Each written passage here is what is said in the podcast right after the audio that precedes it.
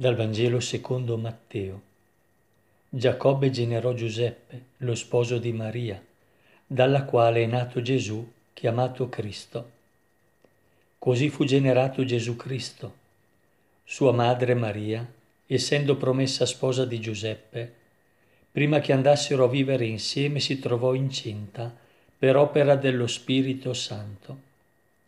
Giuseppe suo sposo, poiché era uomo giusto, e non voleva accusarla pubblicamente, pensò di ripudiarla in segreto. Mentre però stava considerando queste cose, ecco gli apparve in sogno un angelo del Signore e gli disse, Giuseppe, figlio di Davide, non temere di prendere con te Maria tua sposa. Infatti il bambino che è generato in lei viene dallo Spirito Santo. Ella darà alla luce un figlio e tu lo chiamerai Gesù. Egli infatti salverà il suo popolo dai suoi peccati. Quando si destò dal sonno, Giuseppe fece come gli aveva ordinato l'angelo del Signore. Parola del Signore.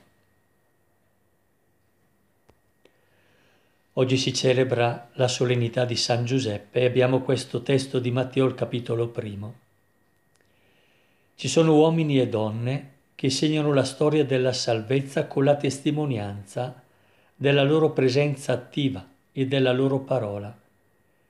E ci sono uomini e donne invece che sembrano passare quasi inosservati tra gli eventi della storia sacra che Dio intesse con l'umanità. Tra questi servi di poche parole o semplicemente silenziosi vi è sicuramente Giuseppe nel suo cammino di amore con Maria, che era sua promessa sposa, si inserisce improvvisamente una misteriosa parola di Dio, che annuncia un compimento e che realizza qualcosa di inaudito. Questo annuncio dice, Giuseppe, figlio di Davide, non temere di prendere con te Maria tua sposa. Infatti il bambino che è generato in lei viene dallo Spirito Santo. Ella darà alla luce un figlio e tu lo chiamerai Gesù. E la risposta di Giuseppe è che fece come gli aveva ordinato l'angelo del Signore.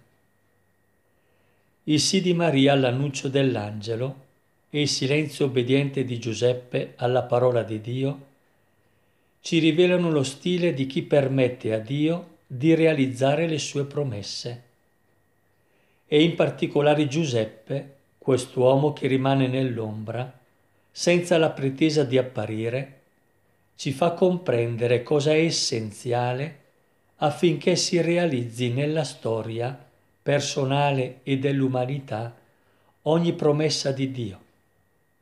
Occorre una fede radicale fatta di obbedienza e di ascolto. Non esce una parola dalla bocca di Giuseppe non una parola che possa tradire le sue reazioni interiori, la fatica e il travaglio, lo stupore di fronte al mistero. Il silenzio di Giuseppe è l'espressione più eloquente di, si, di chi sa collocarsi con l'umiltà nella storia della salvezza, con cuore sempre in ascolto, senza pretendere di penetrare con le parole il mistero il giusto Giuseppe è sempre rimasto fedele a questo stile. Chi sa camminare con umiltà nella storia della salvezza e sa accettare il posto che Dio gli indica, allora con stupore scoprirà il volto stesso di un Dio che accetta di farsi compagno dell'uomo, obbediente alla nostra umanità.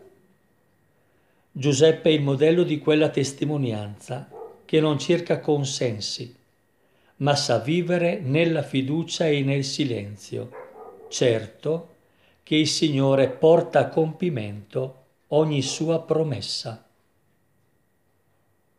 The podcast you just heard was published with Anchor. Got something you want to say to the creator of this show?